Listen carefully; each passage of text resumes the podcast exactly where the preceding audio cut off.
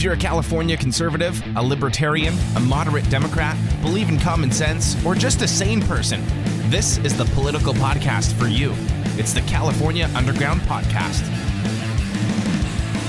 What's going on, everybody? Thanks for tuning in to another episode of the California Underground. Uh, I have here with me as uh, a common guest host or guest co-host Cynthia, who's back again, uh, as well as a new guest, John, who is here with us. He's a the founder. Let me get this right. The founder of Reopen California School, Schools. Re- Reopen California Schools, and a parent advocate. He's very involved in a lot of the legislative stuff. He knows a lot of stuff that's going on. Um, I reached out to Cynthia. I was like, we need to talk about what crazy bills are still left here in the legislature because everyone was all excited that AB 1993 is on pause right now so we all, everyone's like taking the win, which is good. We should take the win and be happy that it's on pause right now. But there's still a slew of crazy bills that I think are even crazier. I maybe, in my opinion, some of these are even crazier and out there, like 1984 ish, than 1993, AB 1993. And we're going to get to them. So uh, before we begin, uh, John, you want to say a little bit about yourself since it's your first time on? Uh, sure. Yeah. Uh, my name's Jonathan Zachreson. I'm from Placer County. Uh, I got involved in this about two years ago when schools shut down. Uh, I was really upset what ha- was going on with my kids. Uh, they were not learning. Uh, and so I started at the county level, realized that really wasn't where the issue was. and then it was going to, it was at the state level. So that's when I founded Reopen California Schools in June of 2020. you know, naively thinking that we would have a rally at the Capitol in July and that would get our schools open. Um, you know, uh, obviously we had to keep going. Uh, the movement grew as more and more people realized that the state wasn't going to make the right decisions. Um, and it just continued until we had to sue the governor uh, over mask mandates. We had to sue the governor over some of the quarantine protocols. Uh, and, you know, where we're at now is it just, it required an act of defiance by families and even some school districts uh, to get masks off our kids. And so uh, we're now seeing, like you said, these slew of bills primarily written by by one senator uh, driving a lot of this uh, that are just completely insane, uh, as you alluded to, 1984ish uh, type of uh, legislation. Yeah, I guess we have a lot to hop into, um, and I want to start off kind of like a schoolhouse rock sort of thing.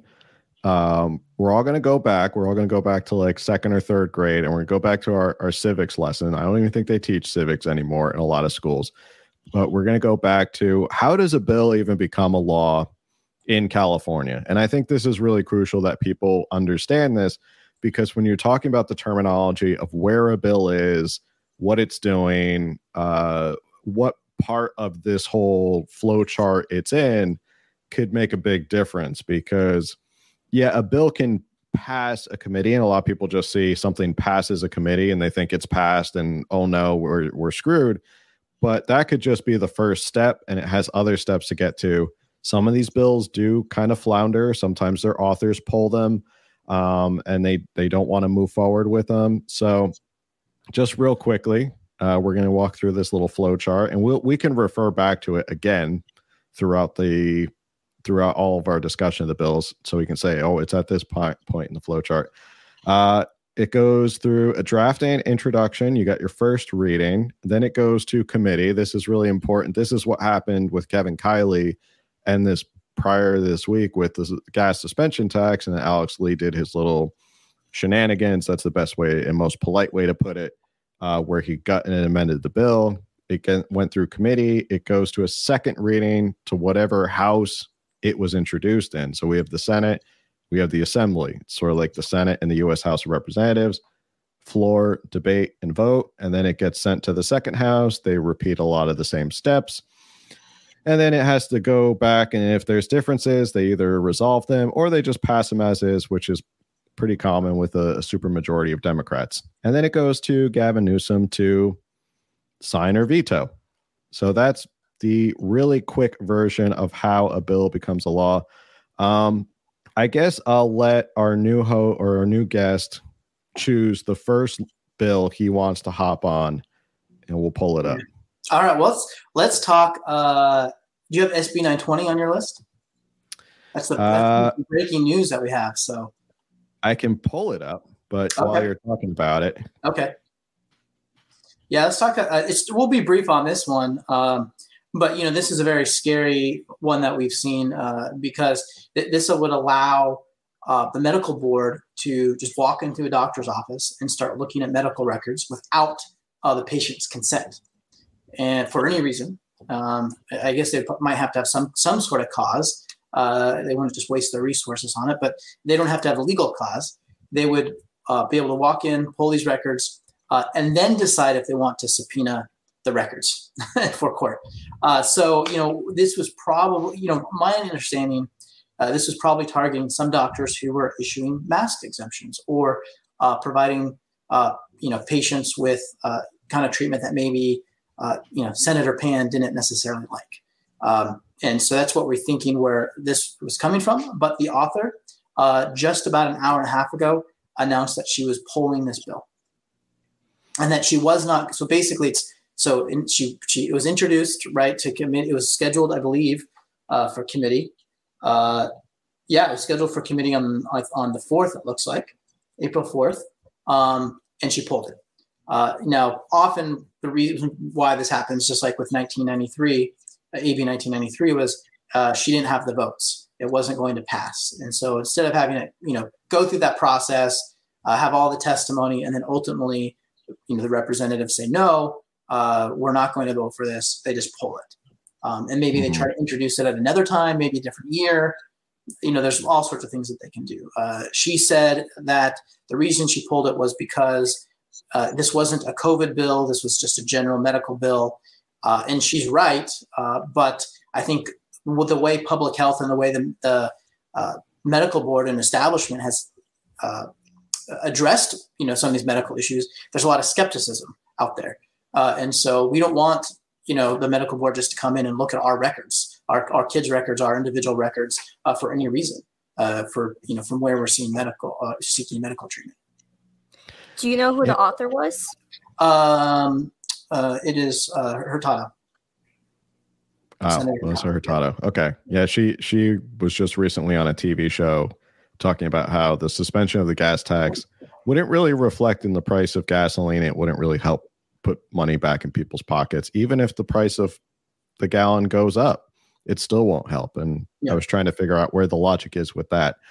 um, yeah, that was a pretty scary one that uh, the state has the ability to just kind of walk in and, and start inspecting your medical records, especially because there is this kind of common assumption in American society that your medical records are private. Your what goes on with your medical happens between you and your doctor. It's sort of that privileged relationship. It's confidentiality. It's sort of like the attorney-client confidentiality, and the idea that the state can just kind of walk in and be like, "Well, we're going to check it just because we want to check in. We're a little suspicious of these." changes how people might interact with their doctor if they know that the medical board could come in and start peeking and poking around your medical records. Oh yeah, yeah, very scary. So, uh, Cynthia, I'll let you choose the next bill if you have anyone that kind of tickles your fancy. I want to go through the one. Um,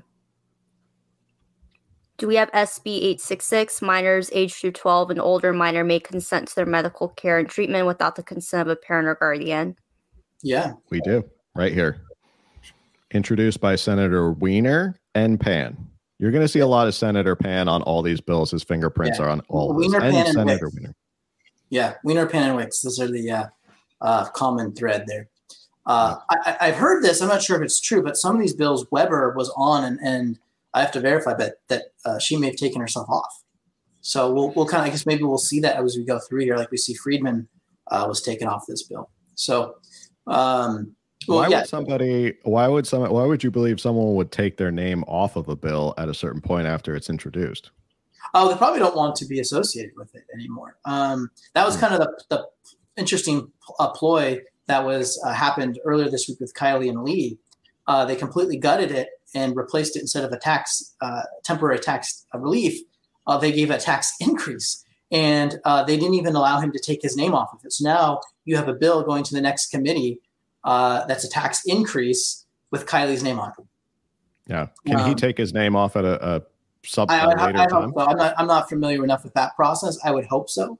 Um, yeah. yeah, but uh, it, will be interesting to see what happens next and what he does. Um, but yeah, so to this bill, this this uh, bill eight six is a bill that would allow uh, uh, or basically give consent for vac- any vaccine, not just COVID vaccine, any vaccine to anybody 12 and older.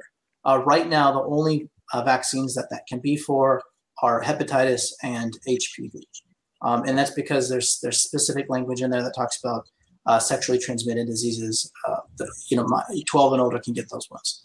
Um, but this brings up a lot of issues. Um, in particular, who's going to, if you know, if there's a reaction, who's going to monitor them? Uh, who knows their medical history? you know, especially as they're trying to get these vaccine clinics on schools where we hear stories where they were giving out vaccines uh, without consent because uh, they were forging parent signatures. This was in LA, uh, you know, handing out pizza, handing out prizes, handing out gift cards. And so, are these children really making, you know, first off, we have to question the judgment of many 12 year olds. Uh, but you know, are they really making the, the even the best 12 year olds making the best judgment for their medical health over getting free stuff, uh, which is what we saw happening. Um, and on top of that, you know, who knows their medical history? If we're giving out vaccines at a school site or uh, someone who doesn't know this, there could be a, a reaction to this. And uh, that's very scary for I think for a lot of parents to know that they could just do it uh, and not uh, one you don't you're not able to be informed because you don't have access to the medical records, and two you don't aren't able to even give consent as a parent. Yeah, it's funny you brought up the the free stuff. There was uh, the the mayor of National City, not the mayor of Chula Vista. I always get it's mayor of National City. Uh, she was hosting a Three Kings event after Christmas, which is a big holiday uh, in the Mexican culture, and so they had this whole area where they were giving out toys and gifts and stuff like that. And along with the gifts, it was like you can get a gift if you just go over here and get a vaccine and it's it's stuff like that that I was like, that's that just seems weird. And the parents were obviously there behind it, but you're right. Like it could be an issue of they they don't really know. They just do it because they got a free pizza or free toy or whatever. Yeah. They're not really thinking about it. And sometimes it's not really in their best interest. And at 12, I don't know if I would have been if you if if someone had asked me about my vaccines at 12, I don't think I would have been able to answer or really care what vaccines I had. That's what my mom was usually for was to find that stuff out. Um, but Cynthia, you wanted to talk about this bill in particular. Why? What? What? Your, What kind of got you? Why did you want to talk about this one? What? I didn't want to say. I, I try and shy away from the word triggered. I didn't want to say you got triggered by this bill. So I think, you know, a common theme, you know, from these past two years is that so typically for my opinions as far as government, you know, really differs off of like the region, the district, and the type of um, office. Speaking like specifically for California, we have had one party rule for a very long time. Um, that being said, when it came to these past two years with what happened with the pandemic um, and all that, um, I obviously it's no surprise that we've had the worst of the worst as far as government tyranny. Um, and in my personal purview, just as a general theme, um, I think that our California legislator in particular have really uh, shown their worst hand and their cards as far as interfering with the decisions that the role of parents and the role of like how families play. And I think, you know, the best description and analogy I can give is that, you know, I I think that the California legislator is basically playing parents and playing family. And to me, that mm-hmm. a big issue. Um, I think we should be putting families over institutions, and it really hits. It really. Um, it really hits home, especially like if you're a parent or you're someone that ha- has family values. When you have these politicians and elected officials that think that they know better than um, the individuals that made life and the individuals that are raising these lives. Um, so anything where you know these people think that they know better than parents, or um, you know they think they can make better decisions, or feel that they are entitled to think that they know what's better, um, that's unacceptable to me. Yeah, it's a. Uh, it reminds me of that video clip of Melissa Harris Perry who said, you know we have to get over this notion of like the children but they're your possession or something we haven't really talked about how this notion of the children belong to us they belong to the community and that's what it sort of does feel like with a lot of these bills is they are the state is starting to step in as like we're the better parents to your children than you could ever be and if you follow richard pan on twitter he always likes to tout, well, I'm a doctor, I know what's best, and I did this for my kids, so you should be doing this for your kids. Otherwise, you're a bad parent, and I know better because I'm a good parent. Um, John, do you see a lot of that? I mean, you've been working a lot with trying to reopen schools and and children and stuff like that. Do you see a lot of parents getting this sense that the state is really kind of pushing too hard and trying to take over their kids' lives? Oh, definitely um, many people weren't really paying attention. Now there were, there were definitely people paying attention, and I've uh, gotten to know them uh, these past two years. But they've been at it for a long time, and they've seen this happening slowly. But there wasn't enough people uh, paying attention, or maybe because it was happening too slowly. Uh, with COVID and the shutdowns and the extended closures and the mask mandates, uh, it opened up a lot of uh, people's eyes, and they saw what was going on. They really, you know, pulled back that curtain. Uh, and so uh, they do see this just broad takeover at schools on the education, the curriculum. Uh, we see that when it comes to health policy. And it's just incredible at a time when people are paying this much attention. Uh, this is when Pan decides he wants to come up with the most atrocious bills on medical freedom, especially for families making medical decisions uh, for their children. Um, and I'd add too, this is all, like you said, Pan is, is primarily the author or, or part of the authors in a lot of these. Uh, it's coming out of a group that he created. His former chief of staff uh, created this group called Protect Us, uh, and it's this uh, this group that's that's pretty much drafting a lot of this legislation. Uh, he's helping fundraise for this group while he's fundraising for his own committees for uh, races that he's not even in. and so we don't know what's going on there, but there's there's definitely a lot of money behind it. And unfortunately, we can't see where some of that money is coming from or necessarily where it's going. Uh, but we do know the output are these bills. Yeah, uh, you could always just do like follow the money.org and just see sort of the the trend of where Richard Pan gets a lot of his money from, and you can start to kind of connect the dots of why he does a lot of the stuff he does. So let's take a look at where it is right now. So anyone who's not watching, we're on the California Legislative Information site. That's where we're looking at all these bills. It gives you the up to date information on all of these bills. It gives you the votes, the bill analysis. Um, right now, we're looking at the history, which shows you exactly like where it is right now. So, right now, recently, it's from committee with authors, amendments read second time and amended, re referred to committee on judiciary. Is that it? Judiciary is, yep. I'm assuming JUD. Yeah. Um, so that's where it is right now. It's it's going back to the committee after its second read.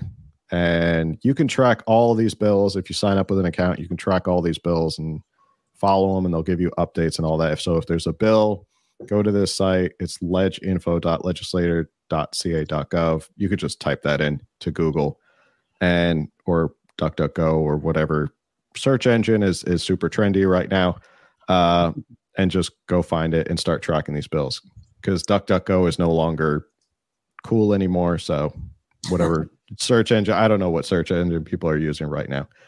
Uh, so I think the next one I want to move on to is 13 as uh, Senate Bill 1390, which again introduced by Senator Pan. Uh, this one specifically is regarding social media platforms.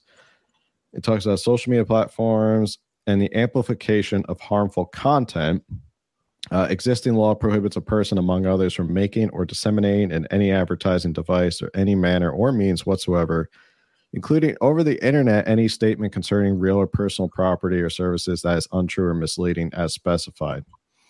Um, the bill would prohibit a social media platform as defined from amplifying harmful content in a manner that results in a user viewing harmful content, content from another user with whom the user did not choose to share a connection.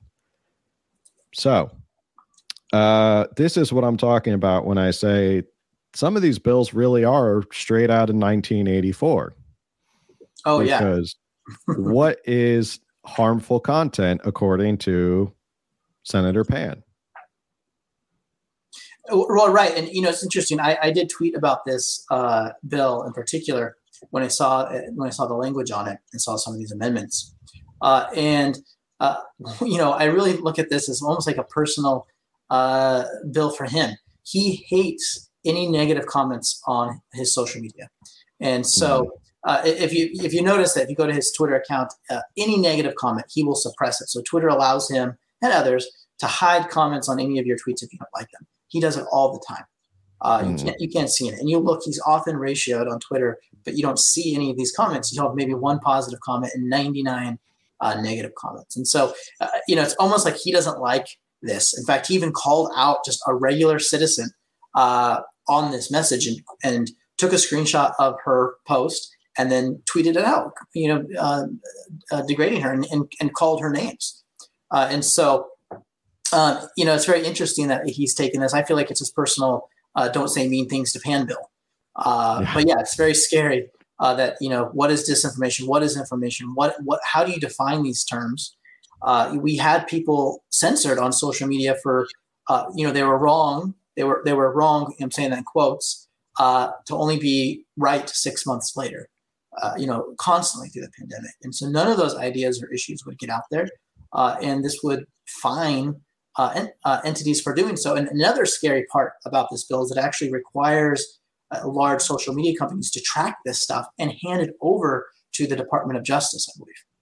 Um, every single every single time that someone flags it. So I can imagine Pan going through and flagging every single uh, instance uh, of people commenting on his uh, Twitter account. Well, it says here.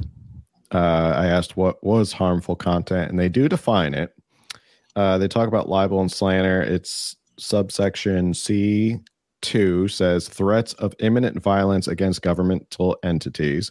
So, uh, you know, if you even probably allude to the fact that there was a revolution 300 years ago and maybe it's time for another one, maybe that might be viewed as a threat against a governmental entity. Uh, memes about, I don't know, attacking the Fed or something like that, which I see sometimes on like libertarian posts, which I still think is funny. Uh, but the third C3, subsection C3 says disinformation or misinformation, including but not limited to false or misleading information regarding medicine or vaccinations, false or misleading information regarding elections and conspiracy theories. Wow, who do you think that's geared towards? Do you think that's a bipartisan uh, subsection there? Do you think they're going after someone specifically on social media when they they put that language in there? Yeah, they're going after everybody. And Cynthia, I don't know if you look like you're about to say something, but uh, uh, and like I said, this goes to the Department of Justice. Within uh, so, um, uh, I believe it was the Department of Justice. Maybe I'm, I'm, I'm, I'm misspeaking here, but basically, whoever is in charge of the, you know running the government at the time gets to make that decision. Yeah, it kind of it reminds me of like what was going on like on the federal national level when you know they basically deemed parents as um, you know national terrorists just because they you know have something to say at their school board meetings. Um, and just like as far my whole issue with this as well um, similar sentiments like we need to find what does it mean you know for hate speech and all that. Um, and basically how it basically means like just protect protect senator center from like all these different things, you know, I just couldn't help but think about how it's usually like the people that have the most to say and, you know, are the most, you know, dictatorial towards these things. Um, they're always like the most vindictive, vindictive thing people that I know, like in politics. So I just couldn't help but think about Nathan Fletcher and Lorena Gonzalez, like how, you know, to them they do no wrong. They get to say whatever they want. And then if dare say the common folk have anything to say back to them that contradicts their agenda or whatever. Um, they're just about the meanest people, both offline and online. And that's just all I could think of when, as we were going through this bill. Um, so it's just basically, you know, taking the, that attitude and that predicament statewide, but it's for Dr. Pan. Yeah. There's I just saw something that I thought was also interesting is that they said social media platform is any internet based service that's made available to residents that has generated at least $100 million in gross revenue during the preceding calendar year. So that means it's not just Instagram, Twitter, all the ones that are making billions. but even some of these other alternative social media platforms that are cropping up. So like a Gab, a Gettr, Truth Social, I guess if you're still not if you if you've registered or you're still sitting on the wait list and your number like 500 million or something like that. Um, but yeah, I mean, th- this isn't just against when you're on Instagram. They could effectively use this law even if you're on Gettr or any of these other platforms that advocate for more open free speech this California law could go after a lot of people on that platform and make it very hard for these social media platforms to even operate in California. Yeah, yeah, and, and just real quick uh, point of clarification, uh, I was mixing up some of the federal terms. So it's the Attorney General uh, is where this information would have to go to, uh, California Attorney General.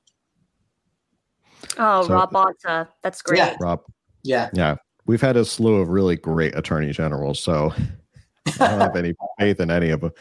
Um, but yeah, this is this one is. Uh, I, I was looking at this one before we we hopped on. I was doing my research and my homework before this podcast, and this one I I hadn't known about. I hadn't known too much about, but I found it and I was like, this one is crazy. This one is definitely 1984 ish.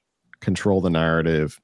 I mean, this is literally this. You, we could just rename this the Ministry of Truth, Bill. Like this is the Ministry of Truth we're going to tell you what is and what is not, and we're going to throw everything else. We're going to memory hole all the other information, or we're going to punish you for daring to speak out or have a different opinion. So this one was scary. Very yeah, and that kind of pairs with you know AB two uh, zero nine eight, which we don't have to go too much in depth, but that one was targeting physicians over uh, promoting or disseminating misinformation for COVID. Uh, so if you were one that says cloth masks are not effective, uh, you know, 12 months ago, uh, you could then be investigated and have your license removed. This was introduced by, oh, this was somebody different. It was introduced by Assembly Member Low, yeah. Evan we Low, who I believe. Sarcasm. is he is he Bay Area? Evan, I always feel like a lot of these bills just there's a good chance it's always authored by someone from the Bay Area. Low is Bay Area. Yeah, that's what I figured. Um, and Senators Pan and Wiener are co-authors, and Akilah Weber, uh, the daughter of Shirley Weber, who's the Secretary of State from down here in San Diego area. Uh, but yeah, this is this is one of the another bill that like the state can come in, look at your records, and then this one says we can pull your license if you start disseminating information that we deem incorrect or anything that's misinformation or disinformation on COVID. Um, so somebody like uh, what's his name down here in Orange County? Is it Jeff Jeff Barke? Jeff, I can't. Yeah, yeah, he's one of the most outspoken critics of COVID since the beginning. He would be like public enemy number one under this bill, most likely.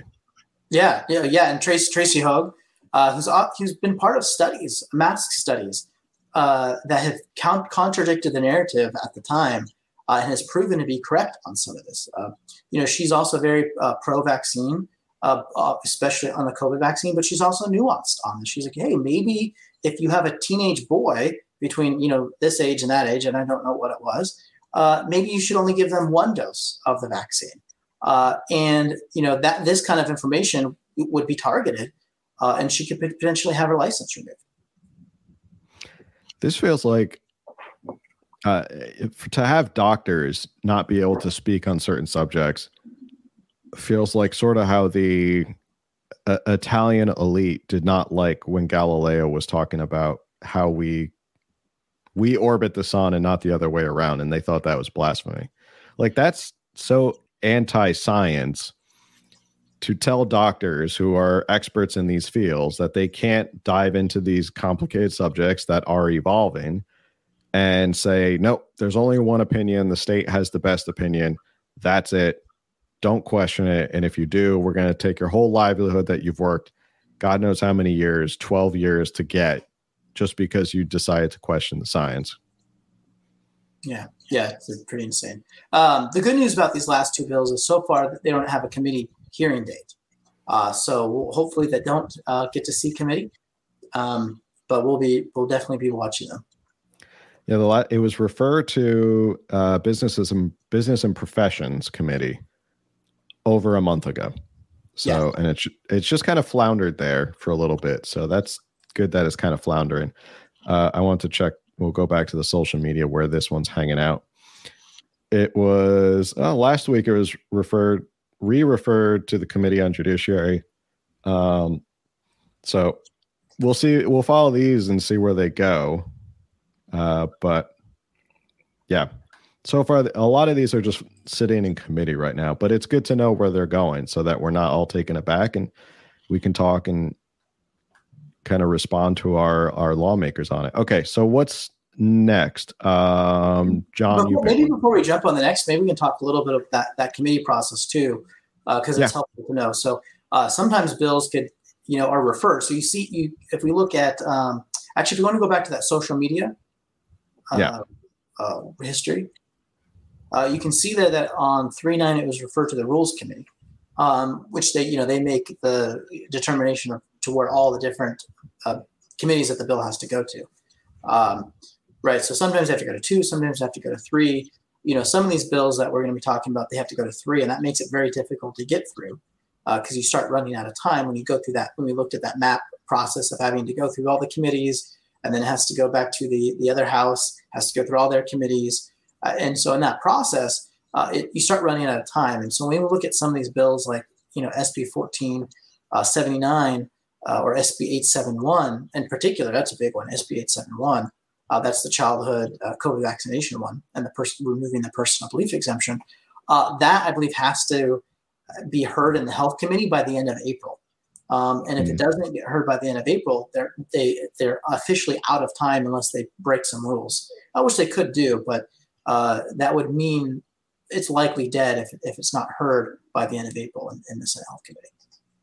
So a lot of these bills, uh, California does it in an interesting or interesting if you don't know about it. It's a lot of bills are introduced right in the beginning of the year, correct?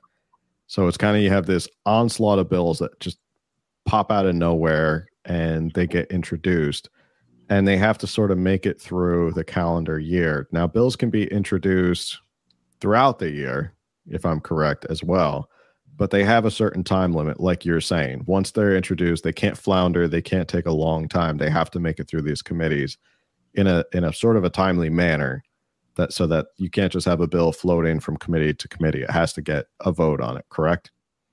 Yeah, so eventually has to to go through and there's there's additional rules uh, I believe uh, you can you can hear it at the following year before it dies. Um, mm. So at least for this year, it would be dead. But uh, and, and, even still, when they do get passed, generally they would go. Uh, you know, the law would take place January first of uh, the next year, um, unless they have um, an urgency clause to it. But that would require a two thirds. I believe it's two thirds majority to hit that. Uh, so mm. if we're hmm. looking even at the COVID vaccines or any of this stuff, you have a little bit of time to challenge it in court. Mm. Even though there is a Democratic supermajority, which could they, they could. could. they could, but they're having trouble getting any of these through. So um, so far, the only one that they're able to get through a single committee was uh, 1479, which was on Wednesday. So let's uh, hop into that one because I know you said you want to talk about that one. Yeah. Uh, what's this one about?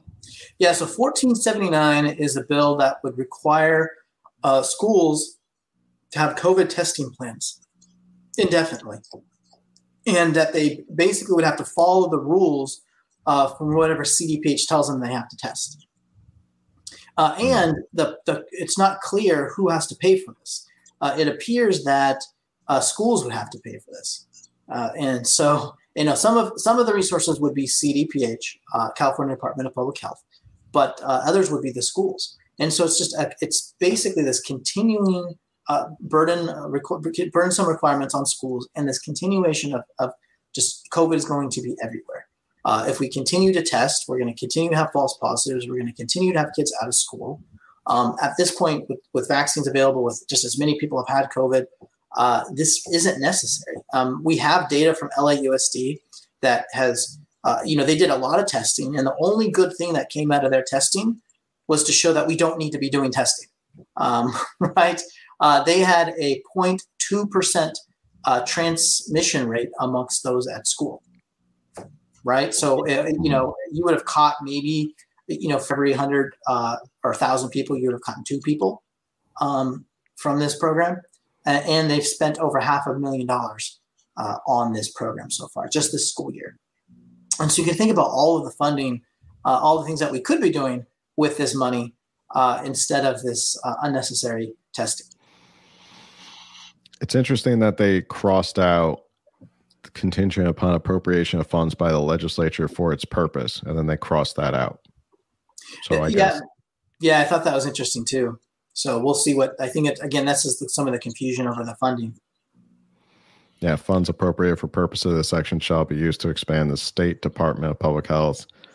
Um, they're, they're crossing out everything regarding funds and all that. So if you're watching us, you can see that there's there's stuff in red, which is struck. That is stuff that's been struck, and then the blue is what's been amended, um, or what language has been added. So yeah, I, it's one of those things with COVID. If you test for COVID all the time, there's going to be COVID. It's kind of like if you started testing daily for the common cold every day at schools, I bet you would all of a sudden see a spike in the common cold at schools as well because there's could be plenty of false positives. There could be, I mean, you're just testing everybody all the time. Sooner or later, you're going to rack up all those numbers.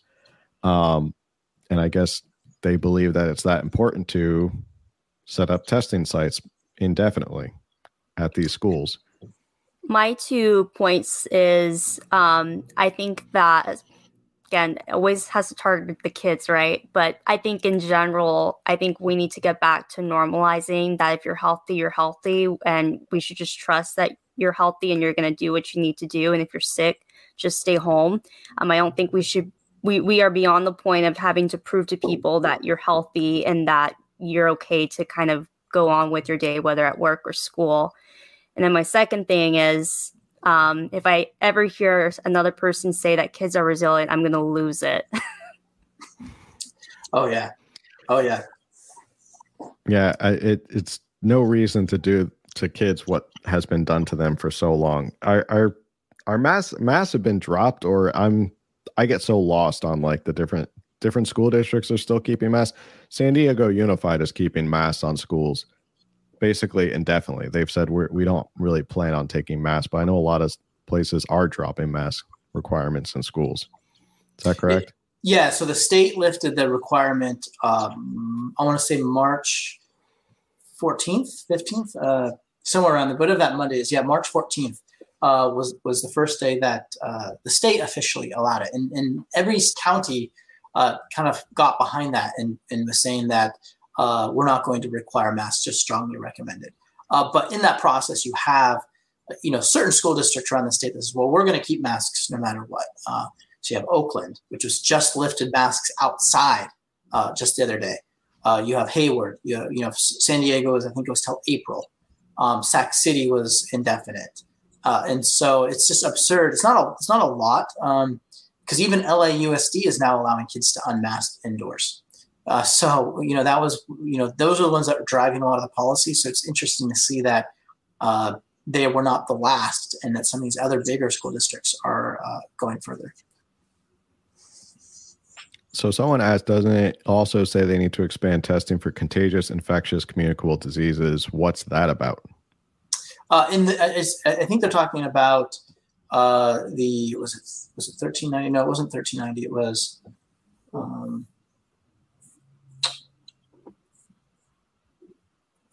oh, we were just talking about this. I'm trying to find the number. Oh, the fourteen, uh, the fourteen seventy nine. That's right. We were just on that one. No, um, I mean, it might address that a little bit, but this is primarily to COVID. Uh, so it's talking about making sure that you have COVID testing on site. Um, yeah. And so this is a COVID bill.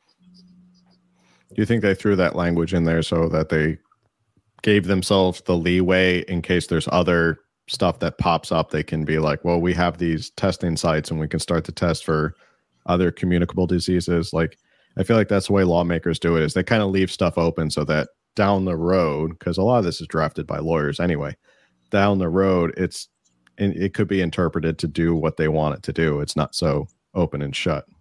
Uh, yeah, that's possible, right? You you create these clinics, you have these testing plans in place, and they're like, oh, Well, now we're going to start testing for the flu. Oh, now we're going to start testing for this. Uh, and next thing you know, the school, you know, half the school's budget is just testing uh, for communicable diseases. Uh, Lauren Springer, uh, Libertarian Party, San Diego Libertarian Party in the House says SDU, San Diego Unify, or SDUSD. I don't know why I'm tripping over my words. Is dropping the mandate on Monday, so that's good news. Yeah. Um. All right.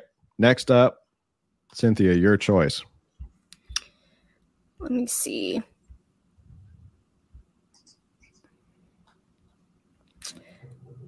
Do we have SB 1464?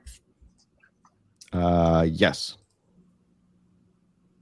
Oh, before we hop onto that one, let's double check the history of where SB 1479 is.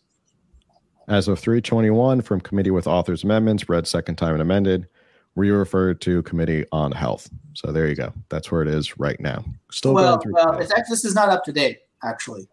Um, okay. Yeah, this is not up to date. So this is uh, 1479 was the one we, we just had this hearing. We had a doctor speak, we had a school board speak. Uh, if you go to Reopen California Schools uh, on Facebook, uh, you can see some of those videos of the school board uh, talking about this. Uh, there were, I want to say, like nine or eight organizations that spoke in favor. One of them, obviously, is a testing company. one of them was PAN's Special Interest Group Protect Us.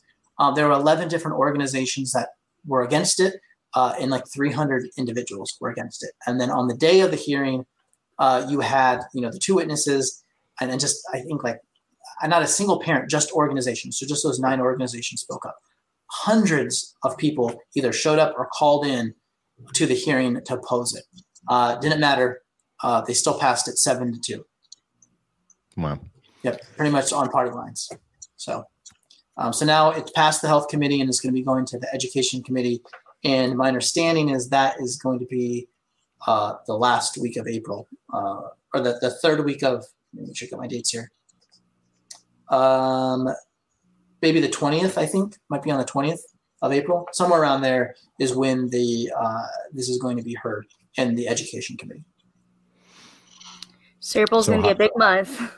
Oh, yeah. April's a big month for a lot of this. Is so get your phones ready, get your template ready to send to your assemblyman and state senator.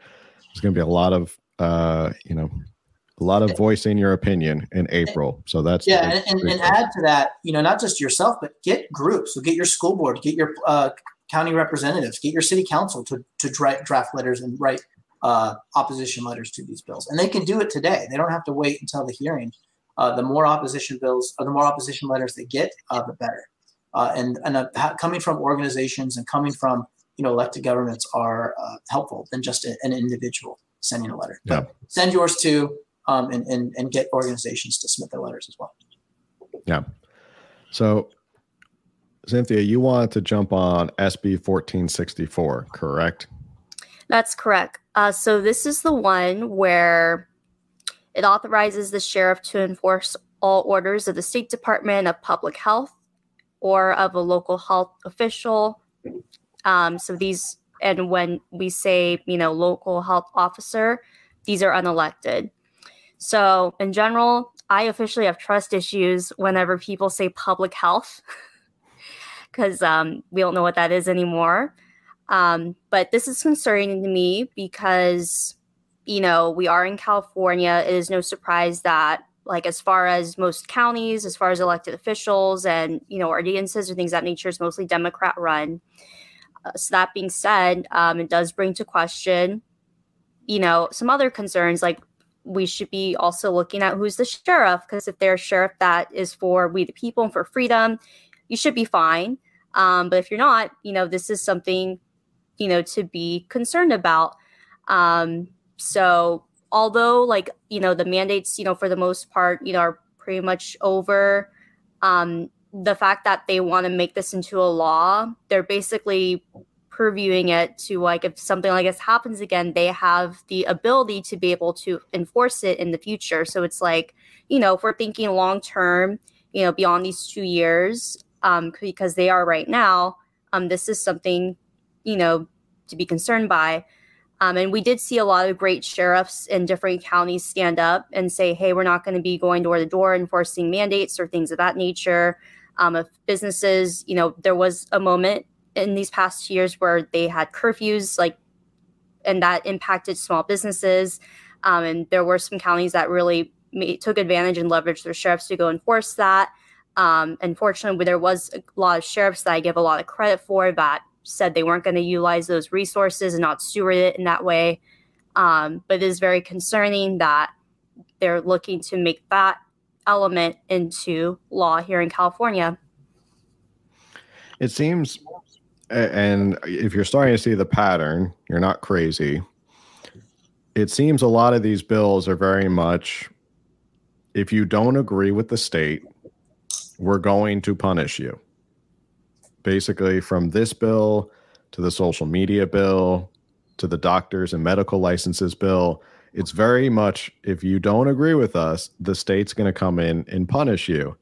Um, for some reason, and I could imagine why the the the left has weaponized this idea of a top down authority, and I I believe that they are they hate federalism. They hate the idea that our nation and its power balance was created so that there can be pushback, there can be resistance, there could be little pockets that say we don't want to participate in what you're doing because that's how it was supposed to be. The the pockets of power were supposed to be dispersed across the country. So you couldn't have this sort of one man rule or top down rule. And this is just a perfect another good example that if the sheriff who is elected of your county says I'm not going to listen to this because I'm bound by the Constitution. They're now punishing that sheriff and saying we're going to remove your your funds and that those funds. This one kind of makes me laugh. So they'll hold funds from the law enforcement agency, and then take those funds that they're withholding, and give it to the public health department in your county. Yeah, right. It's basically it says, well, if the sheriff isn't going to be enforcing the public health rules, then we'll give it to the public health entity and make that let them enforce it with the funds. Uh, I guess is where they're going. So they're going to hire, uh, you know, their own agents to come in and, and, making sure that people are wearing masks, or that people are staying in their homes, or uh, they're not having more than three guests in their house during Christmas. You know, it's just very interesting to see what they plan on doing. Um, but I have some very interesting news on this one as well. So this okay. is not reported. It's not want to say it's breaking news or anything, but it's unreported. Uh, so the op- uh, again for all these bills ahead of time, you have, you have about a week before uh, they're heard. There's like a deadline that says seven days before the committee you have to submit your opposition letters or your support letters. Uh, this bill only has two support letters.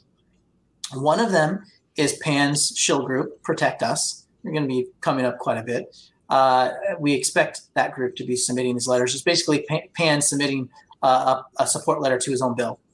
Then you have this this other group uh, that's called uh, the Health Officers Association of California, or the Health Health Officers of California Association. I'm not sure the order there, uh, but that organization is made up of uh, members which come from the counties and cities. The 60, I think there's 61 different health departments. We have the 58 counties plus three different cities have their own health departments. Uh, they're the members of this. And so I'm still trying to get an understanding of where this funding, but I believe these health departments, so our tax dollars, our local tax dollars are funding these local health departments. Some of our state money is too.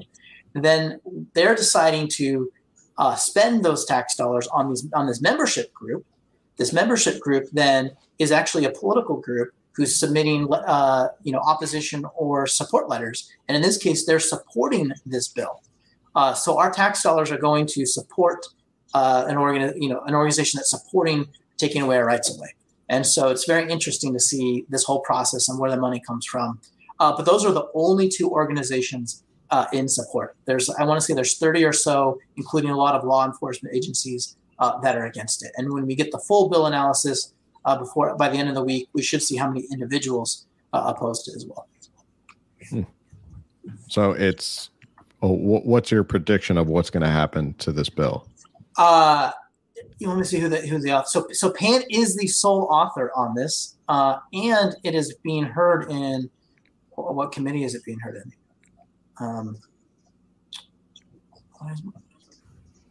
my uh, history's not working. Yours, I, I can't see your your screen there. Uh, Um, uh, we referred to committee on health on the 28th. Oh, oh, so it's going to health. So that's interesting. So he's the chair of that committee. There, that, that's the same committee that just passed uh, 1479. Uh, to me, this is pretty controversial, uh, and so um, what what I would expect. Uh, I, I don't know. It's hard to see what's happened. They just passed it, uh, uh, 1479. So uh, I'm hopeful that they'll, they'll that maybe he'll pull it. I'm hopeful that maybe uh, they pass this down, or maybe they they'll want some sort of amendment first. But um, I'm not liking this one, and we, we need to make sure that it's next. The hearing is next Wednesday. Uh, Hmm. It's I don't know the time, but it is next Wednesday is when this one is going to be heard. So definitely be ready to call in on this one. Um, Yeah. I, I give it a 50-50 at this point.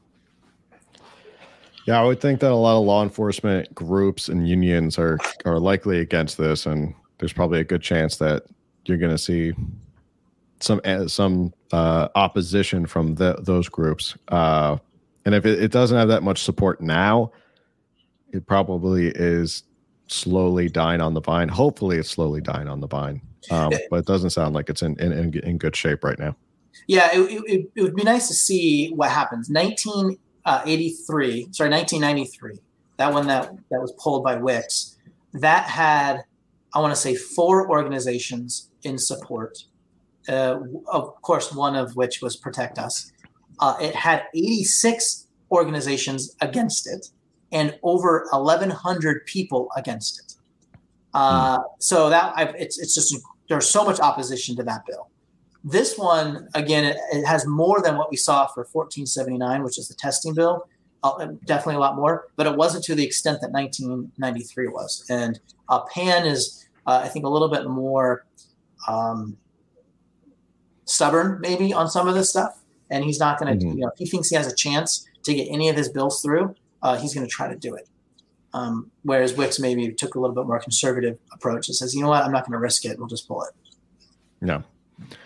Uh, so next one, I think this is one of the more controversial ones. Is SB eight seven one? Is this? Yeah, I think it's probably the last one we had on our list. I think too. So, Oh, um, just so the audience is aware, Senator Pan is in his last term as a senator. So, you know, he's always been very emboldened, but he definitely does not care about reelection. So, just so everyone is aware, this is his last year. He does not care at all. well, well, he cares about something. There's there's something up. When you look at this Protect Us group, he has three open committees right now, including I think one was for controller for 2022. He had another committee for another race for 2022, and he's still he's still fundraising for his 2018 Senate uh, committee. Uh, so Mhm. he's doing something. I just don't know what it is. Uh, and the more he raises money, uh, the more he especially gets donations from the special interest groups, uh, the more I'm concerned. So yes, he's not going to be a state legislature legislator anymore, but he could still very much be involved in politics, and that should scare us. Yeah, Good to they they do get rehashed.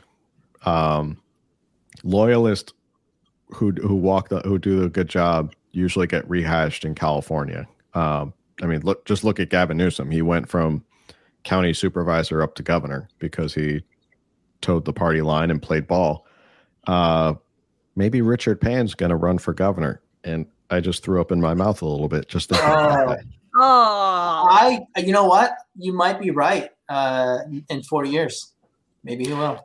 It will be interesting, this is a little off topic, but it, it, I, I think that's one reason we haven't seen a lot of big names jump in in opposition of uh, Gavin Newsom this year. Is I think people are just waiting for Gavin Newsom to finish his second term, clear the field, and see where they can go because he's such a powerhouse. Um, and it'll be interesting to see who tries to pick up his mantle because I can't think of a big name Democrat outside of Gavin Newsom who would have governor sort of pull in in California. Uh, yeah, I don't, I don't know either. Um, but the ones that come to mind are the scariest ones. So, uh, I don't want to Yeah. think about that right now. I, I definitely don't want to think about like Senator Wiener running for governor. I I I would be No. like, well, uh, so Arizona, we're all going to Arizona. but uh, so this bill SB eight seven one is regarding uh, immunization. Childhood vac- yeah, childhood vaccinations uh, for COVID, and then there's a few other amendments that just impact any vaccination. Right. So this was the one. Yeah, I see this one pop up a lot in a, a lot of parental groups, a lot of groups uh, who are focused on this stuff. Uh, you would have to be vaccinated against COVID 19 to attend school. Is that correct? Uh, yes. So the intent behind this is uh, there's a couple things that it does. Uh, and let's, let's talk about kind of a little bit where we're at now. So back in October, uh, Newsom uh, said that he was going to be mandating the COVID 19 vaccine to attend school starting, I think it was next school year, and it would be the 12 year olds and older, pending the full FDA approval for, for 12 years, for, for kids 12 and older. The, he's actually allowed to do that under, well, the California Department of Public Health is allowed to do that under existing law. So they can say, and it's in this the, the Health and Safety Code that says um, it's got the California Department of Public Health. If they if they determine that we need to uh, have another vaccine for school, uh, they can do it. However, if it is done that way, uh, there must be a personal belief exemption.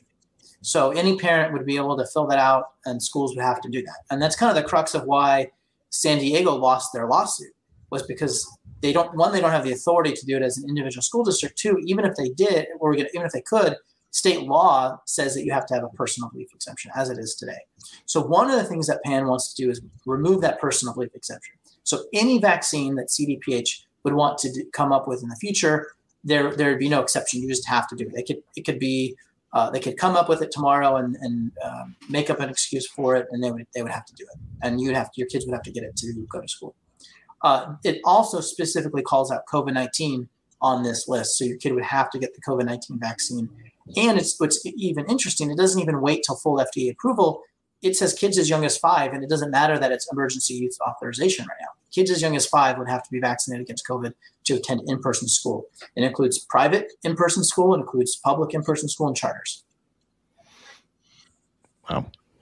Yeah. Uh, yeah. So right here, this bill would repeal the provision, thereby removing the personal belief exemption from any additional immuni- immunization requirements deemed appropriate by the department. I feel like that's got to be ripe for a legal challenge. I'm assuming somebody is going to sue over this that you can't repeal a personal belief exemption.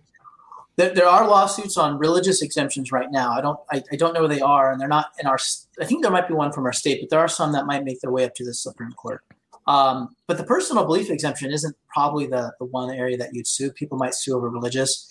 Uh, they would also just sue the fact that, hey, I had COVID you know that's enough mm. of an immunization i should be you know qualified so it becomes very you know how do you manage all that okay now so let me submit your record okay let me submit your uh, your antibody testing like what do you want to do as a parent um, it's going to be incredibly burdensome for schools. Generally uh, you know there's different age groups at which kids have to get their vaccines. And so when a school does this they do it over the summer.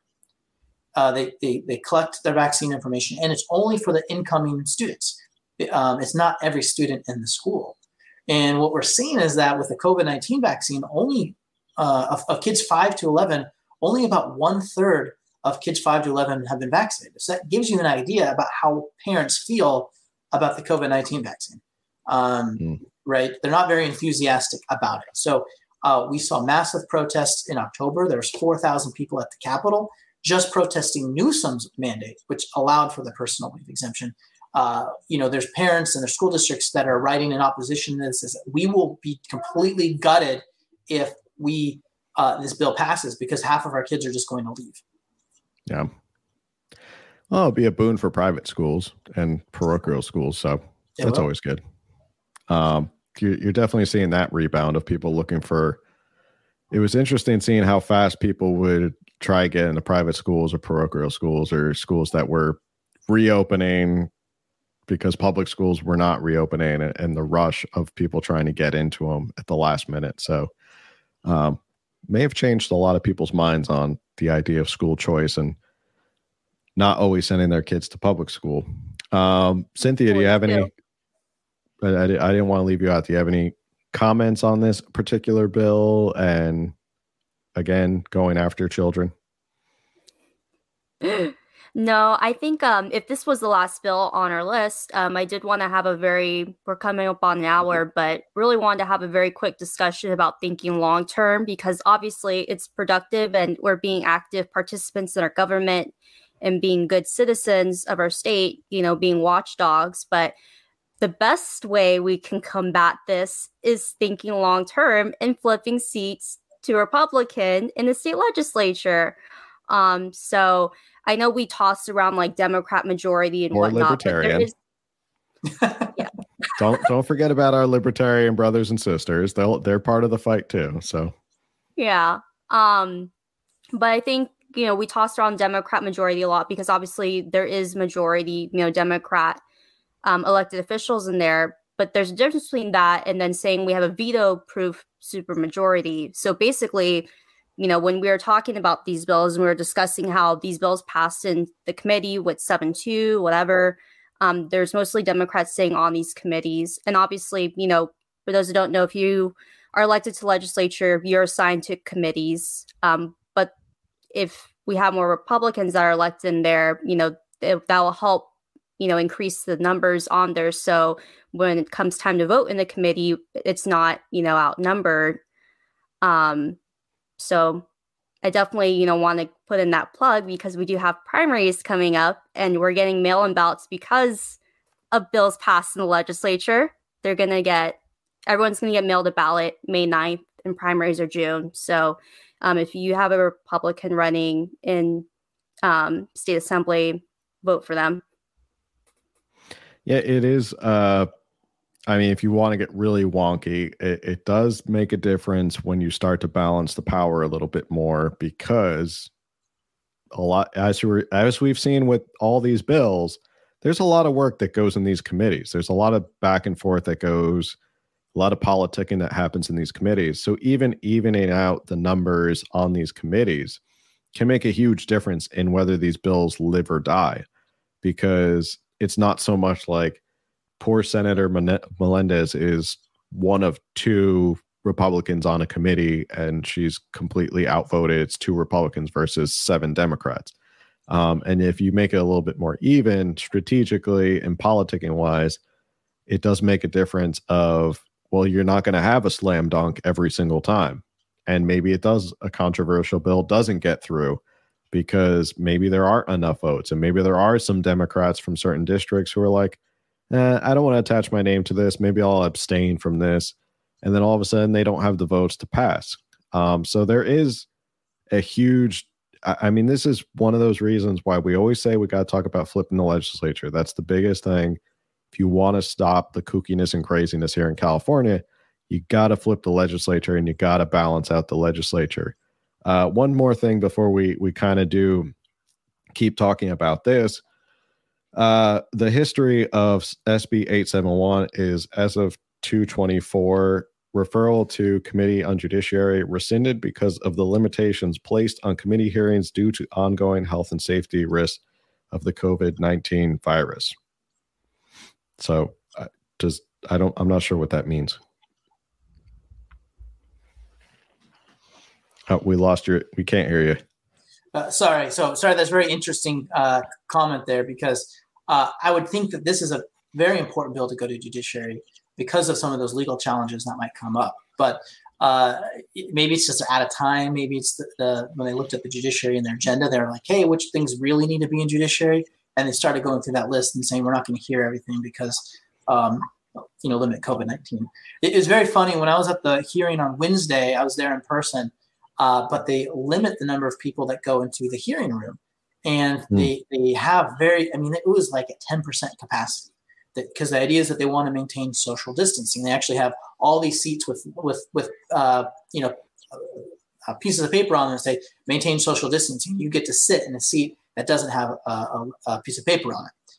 Well, while that happens, they had dozens of people, probably I want to say 30 or 40 people in the hallway, crammed together, shoulder to shoulder, uh, waiting to get in, as opposed to just sitting in uh, a seat in the committee. Um, so it's very interesting the semantics um, that go on there. Not semantics, the, the charade, I guess is the right word, uh, of, that's happening. Um, so I don't know really what that issue is with the Judiciary Committee. Maybe it's a particular member uh, care, you know, is, is calling the shots. Um, no uh, pun, no pun intended, uh, for the for that uh, committee. Yeah. So um, just to round it out, like we were saying, we are coming up on the hour. I'm sure we could go through bills and bills and bills all night long. Um, everything that's going on in California, it is a little crazy. But again, this is, and I'm going to beat this drum and I'm going to say it time and time again until people start to listen to me. The state legislature is the fight in California. That is the fight. And I know a lot of people always ask me, you know, who do we support for governor? Who's running for governor? Do we have a chance at winning governor? And my answer is no, we don't have a chance at winning governor. So stop focusing on governor and start focusing on state legislature. Like, seriously, stop focusing on governor. Because even if by some Hail Mary miraculous occurrence or something that fell out of the sky and we got a Republican governor, it, it wouldn't change anything it wouldn't change because you still have a Democratic supermajority, which can ram bills through, and there's still a veto proof majority. So you're still going to get these crazy bills, and they'll keep doing what they're doing. You have to almost marginalize these Bay Area politicians who run the party because they know they have the support. They know they have two thirds of their respective houses. They can just come up with these crazy bills. They know that there's going to be plenty of Democrats to vote for them and that's it. If you start to dwindle those numbers, those Bay Area politicians stop running California so much. So, yeah. And I'll just one last plug on that is school board races. Uh, those make a difference. So a lot of times we are told, oh, we have to follow the state rules. We can't do this. Uh, well, one month before Newsom lifted the mask mandate, uh, there was a high school, Roseville Joint Union High School District, that voted to lift the mask mandate, and that uh, started this movement of all these different schools that did the same um, which ultimately put the pressure on Newsom uh, to lift it when he did and lift uh, without any restrictions. So uh, there's a lot of power in local government, including school boards. So those races uh, can make a big difference. Yeah, it's yeah, uh, and I think uh, the silver lining of COVID is that people did really see how much their local politicians do have an effect on their daily lives, especially school board. I think people thought school board was sort of boring. They talked about who knows what nonsense, you know, homecoming and and all that stuff.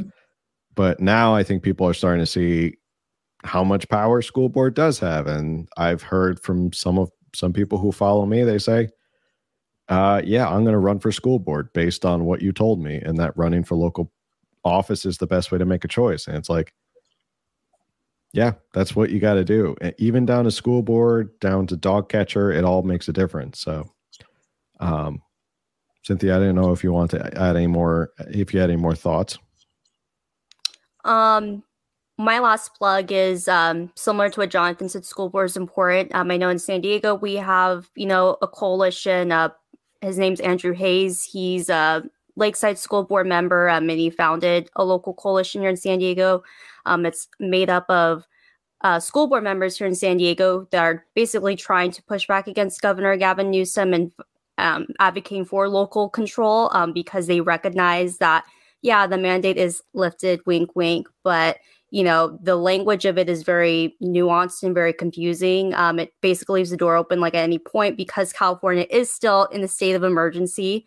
Um, who's to say that, you know, things can go back and forth about which we've seen it happen before where, you know, minds get changed and decide to do different things.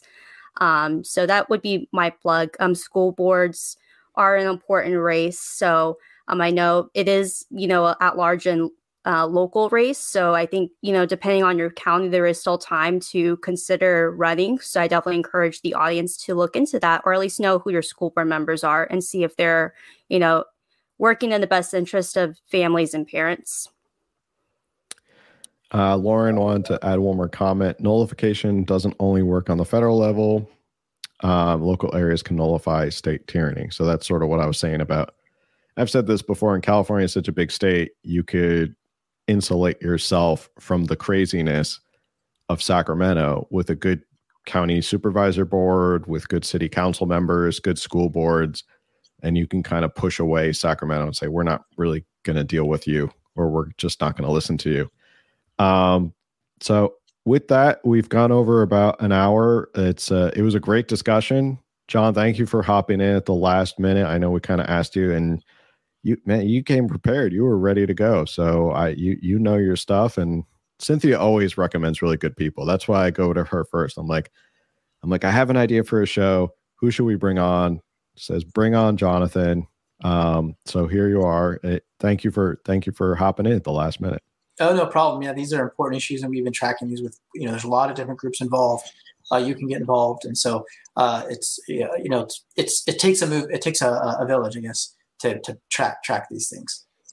And so, where can people get involved with what you're doing and, and follow your activities? Because you're pretty busy in this sphere, and how can they get involved, support you, and support your efforts?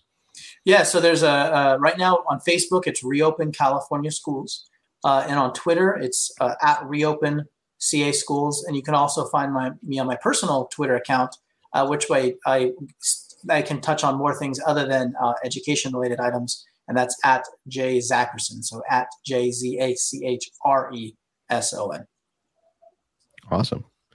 And Cynthia, would you like to plug away for where people can find you and listen to your thoughts? Sure. Uh, so had a great time with both of my great friends. So it was a great conversation, and thank you, Jonathan, again for ho- hopping on last minute. Um, this uh, podcast went in a very great direction. I knew it was going to be great, but it was even better than I expected. So thank you again. Um, so you can find me on Instagram, Facebook, and Twitter. Um, you can just type in my name. Uh, it's very, it's not very common, so that's great. Uh, so it's Cynthia Kaui. So C Y N T H I A. And my last name is Kaui, K A U I. Thank you both. Awesome. And everyone who tuned in, we do this show every Thursday at 8 p.m. And then there's Coffee in California Politics live on Instagram every Wednesday morning at 9 a.m. You can listen to the audio podcast uh, on Spotify, Google, Apple, all those different places. Make sure to like, share, and review. And I have one task for my listeners anybody who follows, uh, text a friend, text one friend who you think would love, love this podcast and get a lot out of it that's your your homework for the week is to text one friend, say, "Hey, check out this podcast. I think you'd really like it. Uh, it would really help spread the platform." And I just want to thank my guests again, and uh, say good night. We'll see you on the next one.